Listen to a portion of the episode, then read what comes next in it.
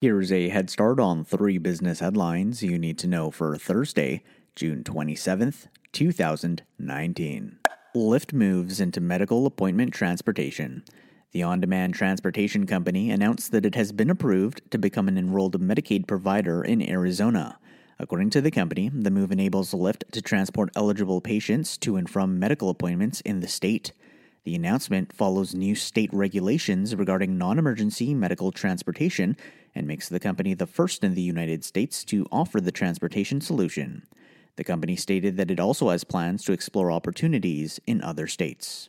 Shopify looks to enhance the shopping experience. The e commerce platform announced that merchants can now connect with their customers through Apple Business Chat a feature that lets iPhone, iPad, Apple Watch, and Mac users connect with merchants through the Messages app.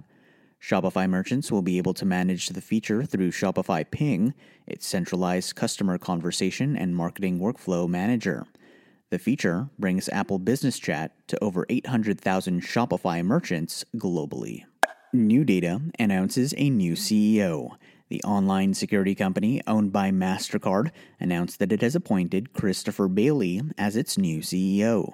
The move follows the retirement of Michael Giesson, who served as the company's CEO for 12 years. According to a company press release, Bailey will focus on evolving NuData's tech stack and solutions. That's your head start for the day. Now go ahead and make today amazing.